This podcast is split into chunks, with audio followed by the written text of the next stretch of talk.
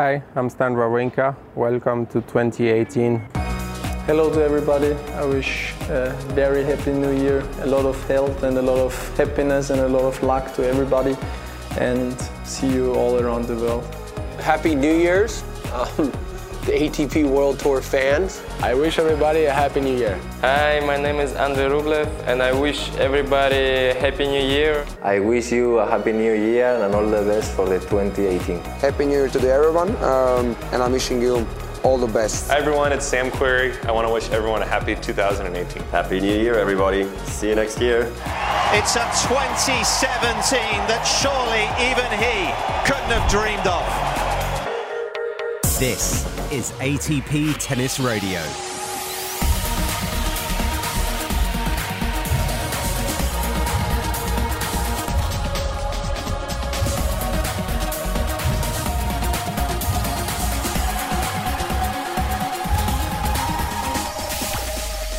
Hey, I'm Alex Zverev, and this is what's coming up on the show. Happy New Year, and welcome to the first ATP Tennis Radio podcast of 2018. And we come to you from Maison Saint Cassien, a delightful coffee establishment in leafy Wimbledon, and a favourite spot of one of our guests this week, Miles Maclagan. Miles, thanks for joining us. Thanks. So you're pinning this on me. It makes it look like I'm just out eating all the time.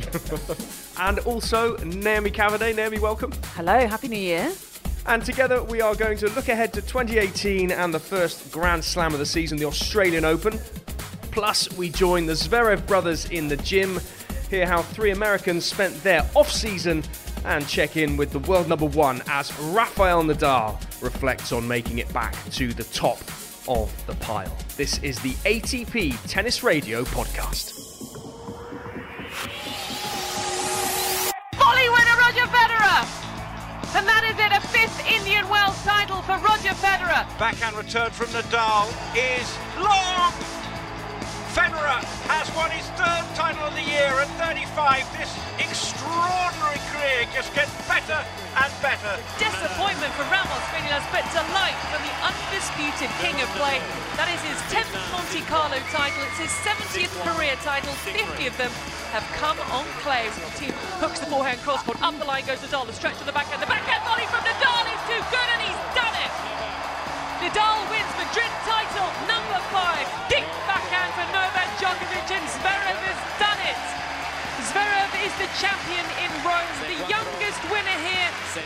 Nadal in 2006, his first Masters 1000 final. Zverev serves down the centre, the forehand is long, the arms are aloft, the smile from ear to ear from Sasha Zverev as he makes his way towards the net. He is champion in Montreal, he's champion in Canada. Cross court from Dimitrov, off forehand into the net, and there it is, the biggest win of Grigor Dimitrov's career. He is a Masters 1000 champion. He is the Cincinnati Masters champion. 15-14, Nadal serves down the centre, it's stretch on the backhand. The oh, off forehand into the net, and that is it. A flawless performance from Roger Federer seals Shanghai Masters title number two, his 94th career title. Krajinovic serves. It's a deep looping serve. It's a big forehand return. It's a big backhand. It is two bits. And Jack Sock is on the ground, flat on his back. He cannot believe it. Sock wins the biggest title of his career. He becomes the top 10 player. He takes his place at the World Tour Finals. He will end the year as the top ranked American. The stretch from the volley is into the net from David Goffin. And flat on the front goes Grigor Dimitrov. David Goffin climbs over the net. He walks towards a motionless, an emotional, and now crying Grigor Dimitrov. The players embrace on the same side of the court. So much affection between the two. What a final played out here. Two hours and 30 minutes on the clock, and it's Grigor Dimitrov, hands on his head. He cannot believe what he has done, but he has done it. The biggest win, the title of Grigor Dimitrov's career. He has won the Nitto ATP Finals 2017. Miles and Naomi, what a season it was. Uh, and before we start looking ahead to 2018, let's just get a, a bite sized reflection and abiding memory from each of you from 2017. It was an amazing year, full of surprises um, and unexpected moments. You know, Rafa again uh, uh, claiming the, the, the, triple decima, uh, Monte Carlo, Barcelona, and Roland Garros, 10 titles, amazing. And it was good to see some of the young guns making their move. Shapovalov, Zverev with some big results. So it, it was very exciting on many different levels. Well, for me, it was right at the beginning of the year, having Roger and Rafa in the final of the Australian Open. It was unexpected. They both were talking about how they were pretty much on one leg. If you just rewound, just even a couple of months before, it was extraordinary. It was unexpected. It was brilliant. It was retro. It was a throwback. Nobody thought it was going to happen again, let alone really that rivalry continue on for the rest of the year. So that was just such a highlight, and it really set the tone for the whole year. Yeah, there were comebacks and rebirths, as you mentioned. There were apparitions from nowhere, too. All you have to say across the season, while a number of top players were out nursing injuries, and Miles, as his former coach, um, you must be particularly caught up in the Andy Murray saga at the moment. It's such a shame that Andy is where he is. How far off do you think he is? Where do you? How do you read this? Well, it, it's a tough one to judge because you, you know I, I, think there's a there's an element we think uh, you know sports people, celebrities are public property, but there is also an element of doctor-client confidentiality. There's coach, um, so so no one actually knows what the issue is. But you know we've seen pictures. He's still limping around. He obviously thought he was close because he's made the effort to go all all the way to Australia. And, and I know one thing I do know is I don't think he could have done any more to get in shape. He's surrounded by you know good physios, great physios. He's surrounded. He's travelled all around the world to see different doctors. He's you know he's done all the, the training he possibly can. Um, and I, I, think you know he's pretty disappointed with not, not to be able to come back this year because let's not forget it was only just over a year ago. We were wondering if he was ever going to lose again And to timestamp, we're, we're talking on Friday, the 5th of January. So, whatever happens after this, we don't know, as you say. So much can develop. Naomi, what do you, what do you make of Andy? Well, his his post, and I mean, it was the first time we really got an insight into him. He, he posted on his social media accounts uh, about how just how he felt and how frustrated and disappointed he actually is with this hip, and it, it really was quite heartbreaking. Um, I think we, we do, as Miles was saying, we all get caught up in the conspiracies and, and wanting to try and figure out what's going on, but ultimately. Uh, it's this guy's life and career on the line, and he is completely devastated. He feels like it is, is you know, he is really being cut short at the moment. He desperately wants to be on the court, um, and his body just won't allow it. It's been six months really since he last played a competitive, proper match. I know he did an exhibition uh, recently, but it's not right. It's not right. He needs more time, and he's got to do what is right for him. But it was it's it's it's really heartbreaking to see him talk about it and be so so passionate and, and open about wanting to play again. Miles, these guys operate on a different level to to us uh, in terms of being athletes. Um, what exactly is the nature of the problem with the hip? If you can explain it for the listeners in sort of layman's terms. I, don't know, to, to, to, be honest. I mean, as I said a minute ago, you know, there is there's certain amounts that are kept to themselves for, for various reasons. But um, you know, one of the options is is a labrum tear, which is not uncommon. Uh, uh, Lleyton Hewitt's had a couple of operations on it, um, Milos Raonic, uh, and a few others. Um, you might think it's it's more than that. If it's, I think the maybe problem came along when he hurt at the French Open and, and pushed through. Uh, if there is more wear and tear, he clearly thought it was an, uh, it's an issue that he could get around possibly without surgery. Um, he's mentioned surgery now, so so it might take that, but it's just. Um, it is concerning that it's taken this amount of time and, and, and still not ready. I mean, we hope he gets back because he's put so much work in. But these players do put so much uh, you know, it's not just the matches they play, but the training to uh, to, to, to be fit and the, the pounding that goes through the body. Yeah, and it's just a lot about you know playing on the hard courts as well. You're slamming on the brakes. We know he is such a physical player. I mean, we take his movement for granted, but ever since he was 11, 12 years old, his movement has been extraordinary. How he reads the game, he almost goads his opponents into hitting into the space, leaves spaces open because he knows that he's got that forehand on the run passing shot. And right now, it's it's slamming the brakes on. It's that weight going through the hip and all of the joints. And in tennis, because this, it's so stop start, you only run as fast as you can stop and then it, then it starts affecting how quick you are around the court. He can still be quick, but I mean, yeah, to slam the brakes on wide out on that hip on the forehand side, I think he's he's still very tentative with it. Um, so he, he just he needs to make sure that he's right. Otherwise, if he comes back too soon and plays a full match and goes flat out, that could be career over straight away if he does more damage to it. And of those guys right at the top of the game who missed much of last season, we know already that Andy's missing the Australian Open. We also know that Kei Nishikori's missing the Australian Open. There's still question marks over Djokovic, Wawrinka, Raonic. Miles, whether these guys come back for the Aussie Open or not, what do you expect from them this season when they do come back? How much of a force can the likes of Novak be on his return? I think he, he could be a huge force. I mean, the question for him, I mean, uh, to be to be honest, it's also concerning that his elbow issues taken so so long as well. But you know, if his desire is there, uh, he can get right back to the top of the game. I mean, he's a champion. He knows what it takes. Um, let's not forget it was also one so long ago his great moment that you know that French Open to uh, holding four Grand Slams in a row. So he hasn't in the space of sort of eight months forgotten how to play tennis and become a different person. But you know he's got a, his family's growing. Uh, will the uh, uh w- w- will the spark and the desire still be there? I think you know Raonic is Raonic and Nishikori are two players who've been plagued with injuries throughout their, their career and, and, and for different reasons. I mean, Raonic is a big guy with long levers and it takes takes its toll. And, you know, that's maybe the, the, the downside of, you know, one side of having long levers is you can serve 140 miles an hour. The other side is it's, you know, maybe a little more prone to injury.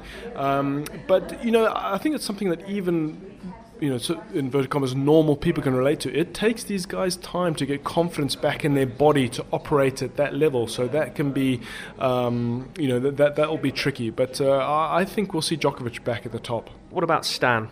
Oh, what about Stan? Um, it's always tough, I think, to, uh, to, to guess anything about Stan because even when he's fit and healthy, his form. I mean, who knows what he's going to turn up with? He can play hands down the best tennis in the world when he wants to, and he can string that together. Um, and then he, he can be horrible. He can go out to anyone. So even when he's fit, we don't know what he's going to produce. So him now coming back after a significant layoff, um, recovering from surgery himself. I mean, who knows? I mean, it, the range of Stan Wawrinka is just so extraordinarily huge. Um, but one, I mean, I imagine he's not going to start off at his best. I imagine he's going to need some matches to get going, and maybe towards you know a few months into the season, he might start really picking it up. Um, but when he, I mean, when he's feeling good and he's got the timing on the racket, I mean, it's just extraordinary. He can be anyone. He can win anything it is going to be intriguing to see what kind of shape they come back in when they come back uh, and, and, what they achieve.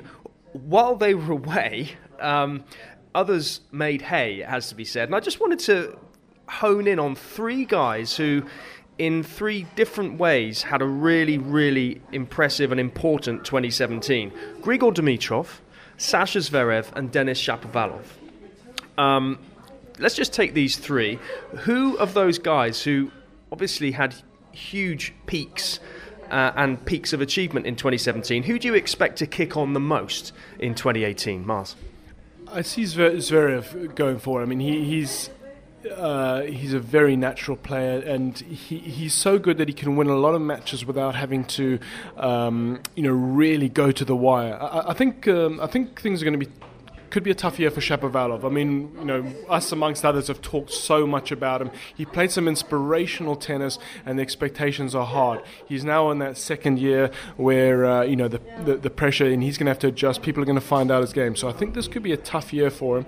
Um, you know, Dimitrov, we we hope uh, hope he can, can push on. Obviously, he had that great finish to the year, um, and, and, that can boost his confidence. But it, it, will be interesting if we get you know Wawrinka back in the frame, um, Djokovic, hopefully Murray, because that will change the dynamic in terms of what it takes to win these big events. Without them, you know, the, the sort of the so-called big, uh, you know, big four. We only had to get through one of them, you know, to, to, to win some of the big tournaments. And uh, but I think Sasha's very. I'm not sure his ranking will uh, improve, but just in terms of solidifying his position, having a better uh, run at one at the Grand Slams, uh, I see that happening for him. Yeah, you've got to look at. I mean, who's got the most room for improvement? Really, I mean, Zverev. His improvement has to come in the slams because he's pretty much he's won every every other sort of tournament, every size. Um, and but he just hasn't done that well in the slams in terms of to back it up, and particularly for where his ranking sits right now, he, he should be doing better. So that's where we can see the improvement from him. Uh, for Dimitrov, really, I mean, he made the, the semis of uh, Australian Open last year, so for him, he's got to be pushing on to a final if we're looking for him to kick on forwards or win one. Um, and then uh, Shapovalov, being the underdog, I think really suits his personality. Being the hunted and the one to beat, it's going to take some adjustment. Like Miles was saying, that backup year is going to be really difficult for him. Um, but I still think that he will do a really good job. I mean, for me, the one to watch is Dimitrov. I, I think and I expect him to get to a Grand Slam final, potentially win one. Um, and uh, I think that he, yeah, he's going to rack up some, some big titles. I mean, you make, you make some great points, but and it's different ways of looking at it. I would almost argue that Zverev has the one whose ga- is the one whose game can improve. I mean, Dimitrov's been quite a complete package for a while, and uh, you know, Zverev, we still see areas that of his game physically that can improve. I think, such as coming forward. Um, he's he's in, he's in good shape already, and he will have continued to improve that. But uh, I think you know, adding things to his game, being a little um, more predictable, and just uh, you know, as, as, you were saying in the slams, having you know his confidence could grow a lot more if he gets some big results there. Yeah, absolutely. I mean, his his game has, still has a lot of areas to improve. Is say coming forward, one of them. I think still just being a little stronger um, through the legs. Um, you know, he's he's still so young. Um, and yeah, I mean, who knows? One great slam result could then kick him on. I'm going to say that 2019 will be his year. Okay, well, and then there's Rafa, of course. Um, we haven't really talked about Rafa except at, at the very start. The king of clay, the king of the tour, 2017, the year that he very much rose back to the summit. Of course, it has been a, a, very special moment for me, you because um, I, I, think I had uh, three years and a half fantastic uh, 2005, 6, 7, and 8. But I remember that uh, I have been winning a lot of points during every year, but I had a player uh, that was winning more than me, that uh, was Roger.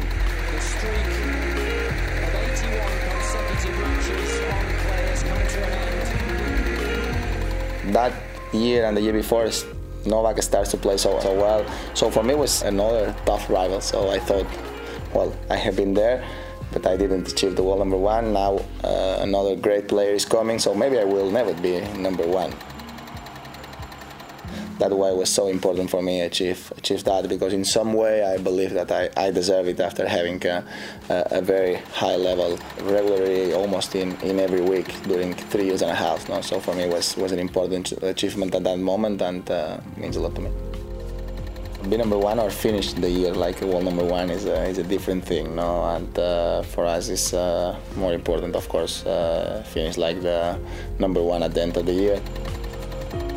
That year was the first time in my life and was uh, was an amazing thing the first time always is the is, is the first and special but for me probably was even more emotional the, the third uh, in 2013 after having problems on on the knees a lot uh, so be back to that position was something very very special and unique for me. 2017 ATP World Tour number one Rafael Nadal. For me personally at, uh, at my age finish the year like number one is something very special Miles do you expect more of the same from Rafa this season? I mean, can this knee just keep on uh, doing the business? The bandage on the knee keep on doing the business um, if he gets enough rest? The magic bandage. I, I, I, think he can have another very good year. Yes, I, you know we still. Um, I'd still pick him to dominate the clay court season, and uh, you know the, the, knee. I know he had some some problems at the end of the year, but that was due to the, to the load on it because he had played so many matches. I don't think there was anything unexpected for him. You know, he know that that's been a long-standing problem. That you know, a lot of players have an area of weakness in their body that they, they need to manage. I mean, Federer the back, uh, you know, Nadal the knee, Wawrinka's had long-standing knee issues. So that that's not uncommon in professional players. And he, you know, as he's getting older and more experienced, he knows how to, how to manage that. So um, you know, his fire still appears to be there. He came and we talked about how his game had improved. Um, I mean, he cruised through the clay court season, so you see him mopping up a whole lot of points there, and the confidence he gets from that, you know, can throw him through the rest of the year. Naomi, with it being such a huge pillar that he builds his season on, I guess the question is: Is anyone ready yet to take the clay season away from Rafa? No, Absolutely not. Um, no, not at all. I mean, I, mean, he needs to be, you know, pretty much eighty percent fit, and I think he's the heavy favourite for all of those events. Um, I think we'll see some changes in his approach to his season, though. I, I feel like we kind of have to, because you know something happens. I mean, he has obviously a huge clay court season. It's a lot of matches. It's a, it's a lot of energy, and his knees seem to be much better on the clay than on any other surface, which is which is great for him. But then to jump straight onto the grass, do a very quick grass court season, then onto the hard, that I think is what really makes the knee struggle. Is the very quick succession and change of surfaces. We've seen Roger be very savvy with his schedule, completely abandon the clay court season in 2017, which is another talking point. I don't think we've ever seen that that from a top player, um, just completely ignoring an entire season. Will Nadal do the same thing with the grass? Because we have repeatedly had, well, he has repeatedly had this issue post the clay court season where he's pretty much been the knee has just been such a struggle for the rest of the year. And okay, he has managed sometimes to come up with some results, but ultimately, back end of the season is always a nightmare for him. Could he just give himself a bit more time to ease into the hard court season? Because bang, straight away, you're faced with the US Open series. US Open's around the corner. There's no let up. I mean, I think it's a great point you make now because the, the different surfaces put different tolls on on the body. You know, the hard courts where players are stopping quickly, the, the, the joints are um, you know under more pressure. The grass is, is different itself, although it's softer. It takes it takes more effort to move, and you've got to get down lower. And maybe it's just that extra few degrees of bending that aggravates the knee. And you know, fortunately for him, uh, you know, as, as, Naomi touched on, if he did the reverse to Federer and sort of took the grass it, it's a much shorter season. I mean, it would hurt him to miss a Grand Slam that he won, that he's won, and he probably thinks he can win again. But you know, if he if he took a leaf out of Roger's book, who's been so smart about managing, you're looking at it as a 12 month or a 10 month season and not just playing everything, it might, uh, you know, that, that, that might be the way he needs to go. And just finally on Rafa and, and coming back to the clay, which is his playground, other than his own body, who do you think Rafa sees as his biggest rival now on clay? Oof. Well, rivals tough. I mean, again, I mean, you've, you've got to put Stan in there, a fit Stan, or we don't. We're not really 100% sure on what we're going to be faced with with Stan at, at the beginning of this year.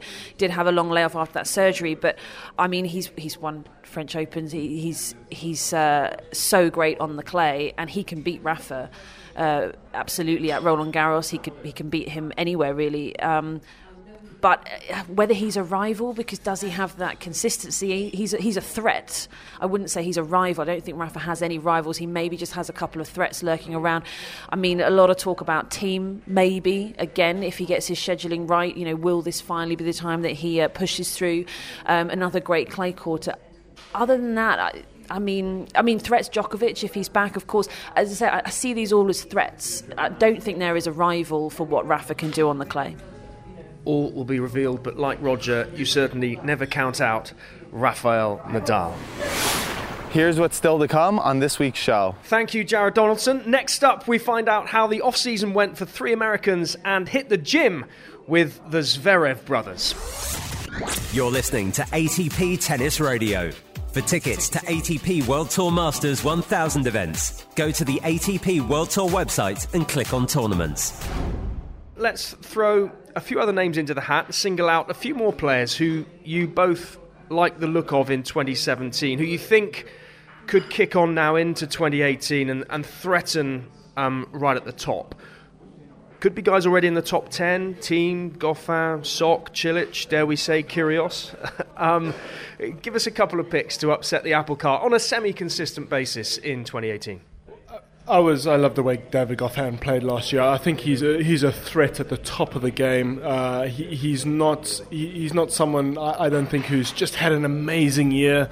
Um, I'm going to upset Naomi here because I think someone Carreño Busta has has has pushed himself and things have, have, worked out. I'm not sure if he can repeat that. Happy to be wrong. Sit here next year and then put my hands up and apologize. Goffin, very good. Uh, good to see.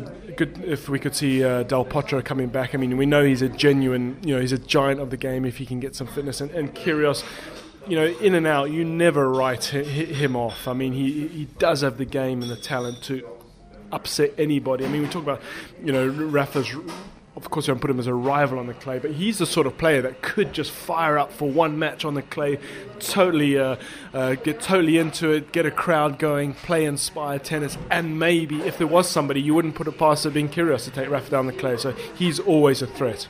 Naomi, I saw you give Miles a fist pump for David Goffin. Well, yes. Um, oh, he has. I mean, he, again, he's just had a, a, really good year. It's not been anything sensational from him. I think actually it was probably not as good as last year, but with five of the big guys uh, dropping out of the top 10 uh, made room for him to get his career high ranking. But um, I think, I mean, come on, Kyrgios. We're just so desperate to see just a little bit of consistency from him would just be amazing.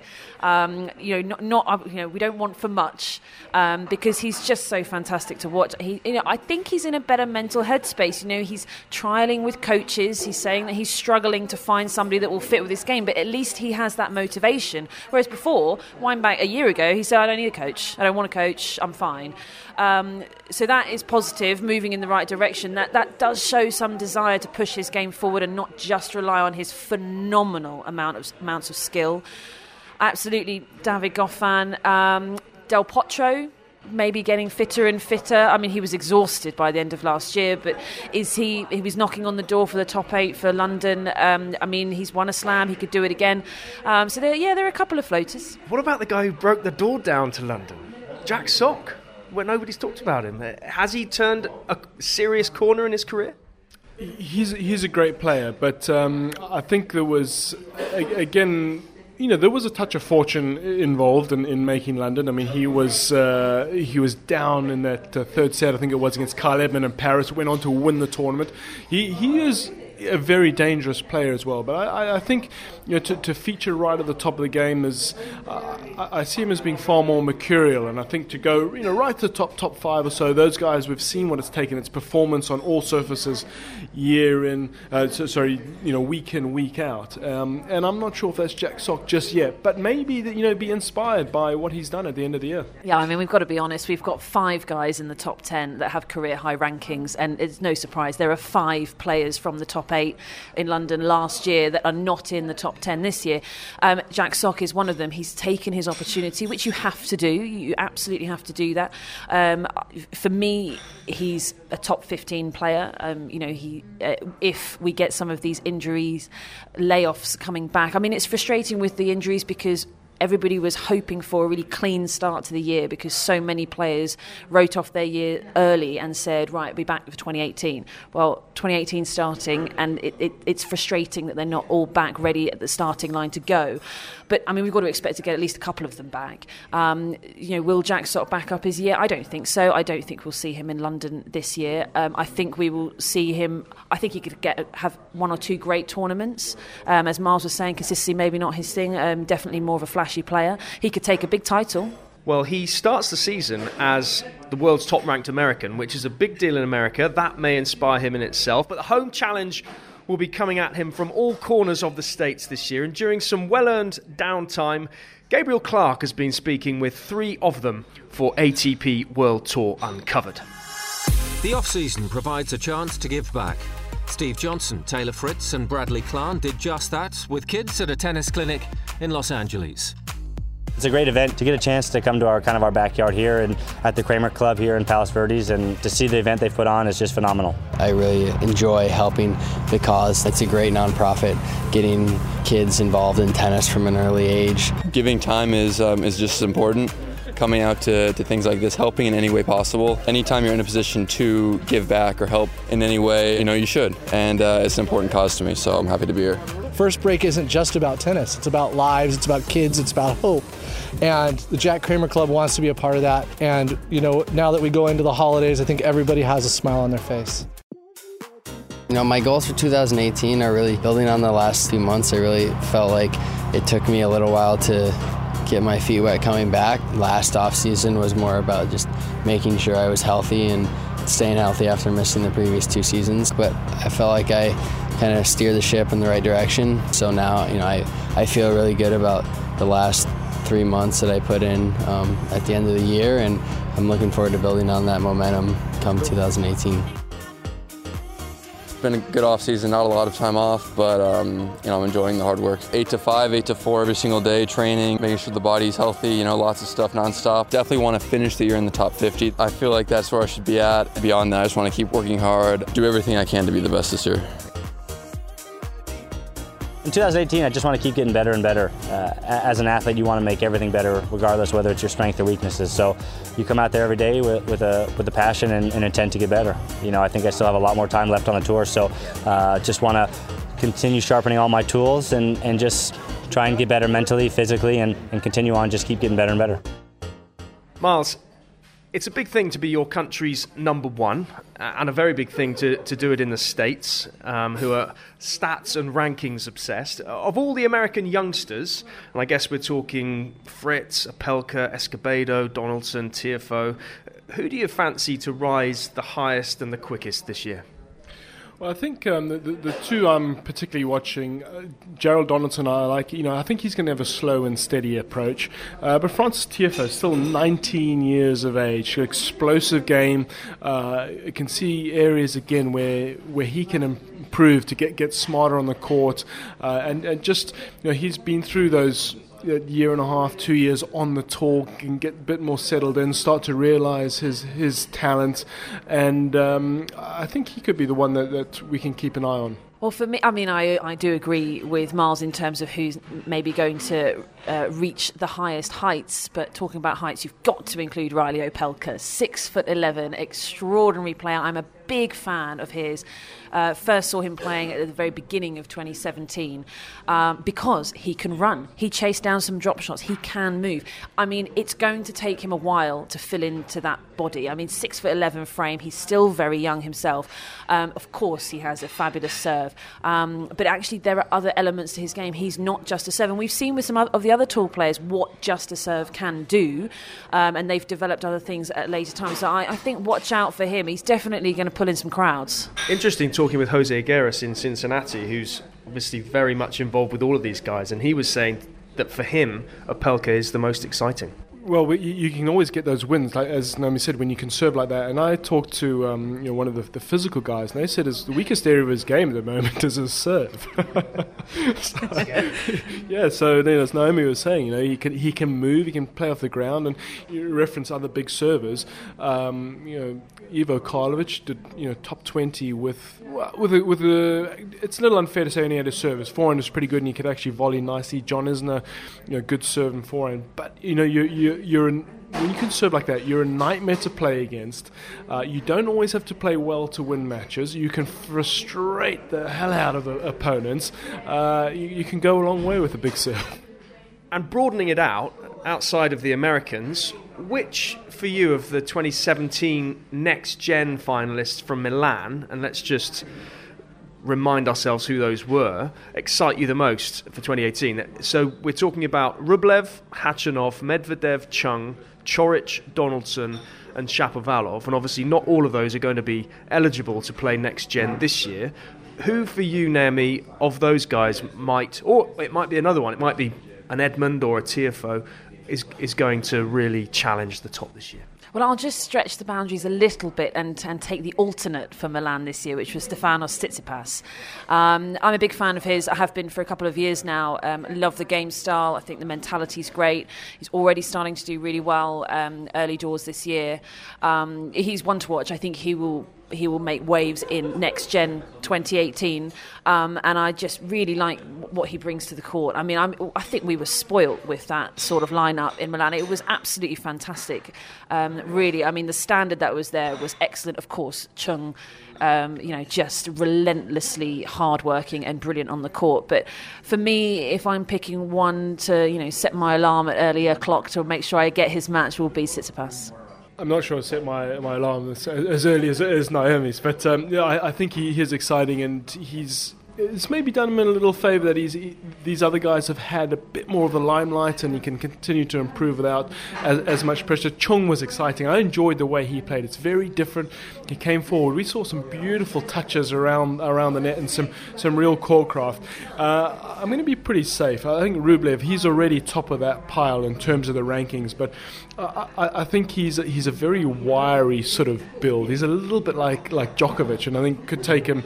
Although he might fill out a, a little bit more, he's got a lot of power, but also the, the relationship. You know, he works with the Fernando Vicente, an ex-player. The Spanish they, they don't they don't mess about with the way they work, and I think a, a player accepting that style of of, of training shows that you know he's in there he's prepared to put in uh, you know to roll up his sleeves and get dirty and grind it out so um, yeah looking forward to see where where uh, Rublev goes one man who leapfrogged the Milan finals in 2017 and famously went straight to the O2 is, of course, Sasha Zverev. Let's hear from him now, working towards the new season in the gym in Monte Carlo with his brother Misha and their fitness trainer, Jez Green.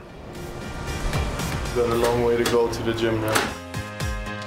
We all have our partners on this floor, me, mom, and my brother. So all kind of neighbors. I mean, working out here is, is unbelievable because you literally go downstairs where we have the Club 39, which is an unbelievable gym. We're gonna do some lifting, some deadlifting, I think, some chins maybe. Yeah, I mean, Jez has all the program, but I mean, it's gonna be a rough day for us, but probably entertaining for you guys because we'll struggle a little bit. sure, today uh, got strength sessions today, so they're, they're throwing some pretty decent weights around. You feel really gripping in behind the shoulders. He's a very nice guy, apart when he's in the gym, then he turns into not so nice. I hope I'm a nice guy, just with the information that can help them get better. Yeah, I'm not here to be a drill sergeant or a, it's not a boot camp. These are, these are athletes, so it's got to be done scientifically and, and with a method. this uh, family uh, competition, which makes them uh, pushing harder. You'll know it too. And I'll watch you too. I'll watch you. I'll watch you. No, watch me. I'll watch you. You don't do me, I tell you. It feels nice because you know we live right upstairs and uh, it feels real nice and cozy. It's a great gym, great facility, and uh, you know having the family here and, and Jez and Hugo and the whole team will. It's a tough time of the year, but it's a lot of fun because you can actually sleep in your own bed, go to work, feel productive, and uh, you're ready and you're excited for next season already.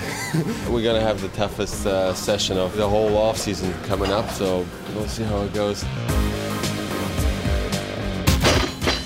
So really aggressive set each time. It always helps to have someone around uh, who's doing the same work as you, who's, who's trying just as hard. Hopefully it will pay off for both of us next year. They're obviously very close, very competitive uh, with each other, and you can use that to, to drive them to compete with each other and make them fitter. This should not be okay. Every day they're asking, can Sash do this? And Sash asks, can Mish do this? And, and if you just play them against each other, and let them go, they they uh, they get really really strong and they push each other really hard. I pay him to say nice stuff. He does so. actually, yeah, exactly. Yeah. he pays me to be a pain in the uh, behind, which is good. For me, it's one of the most important times of the year because that's the that's the time you can put in the real work for the whole year.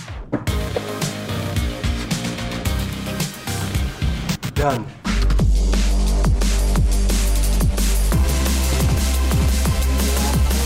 It must be nice being able to hole up in Monte Carlo, home, of course, to one of the nine Masters 1000s on the ATP World Tour. Let's remind ourselves where they all are Indian Wells, Miami, Monte Carlo, Madrid, Rome, Toronto this year, Cincinnati, Shanghai, and Paris, all leading up to London and the O2.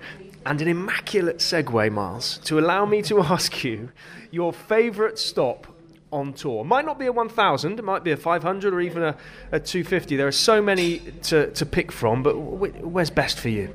Yeah, there are a, lot of great events, and, and we often talk about Monte Carlo, that, that scene there. But um, I, was stuck in Monte Carlo during the, the volcano and that erupted in Iceland a few years ago, and everyone said, "Oh, how lucky!" It wasn't really. I didn't have the money to. it was too expensive to enjoy myself. Um, Indian Wells is great. I'm a big golf fan. Uh, lots of good courses there. I love Queens. It's it's a great event. Um, they look after the players. I like like the glamour of it. We uh, we get some, some great matches. I, I think that's that's probably my favourite stop of the year. There are some just absolutely fabulous stops. I mean, uh, the the players and the tour just visits the most fantastic cities.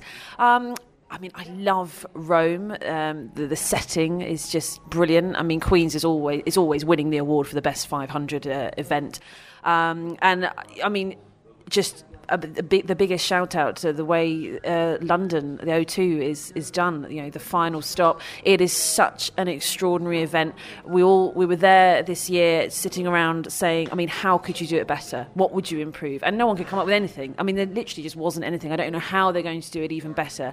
It absolutely is a fantastic final event to the year. It caps it off. It's just it it really showcases the best talent. I mean, the support, the crowd. I mean, the Bulgarian fans for Dimitri Dimitrov, I'm sure they got him over the line this year. But I just, it was just brilliant. I mean, every second of that event is done so perfectly. Um, and, uh, you know, hopefully some of the other tournaments can just take a little bit of uh, what London brings to their event, to, to their, their tournaments as well. But, um, I mean, how can you pick? They're all pretty brilliant. I have to say, London floored me as well. I thought it was amazing. Um, I'm not going to ask you to predict London winners and Milan winners and world number ones for 2018 this week. That's all part of the fun on next week's podcast, where we all make our time capsule predictions for the season. And Gigi Salmon gets to mull those over in Melbourne with Peter Marcato, who is going to own the lock and the key, Miles. And we are going to reveal what we all predicted at the end of the season. That's the last person who should have any sort of responsibility at all. But, yeah, uh, you cannot hate being on trust. the line.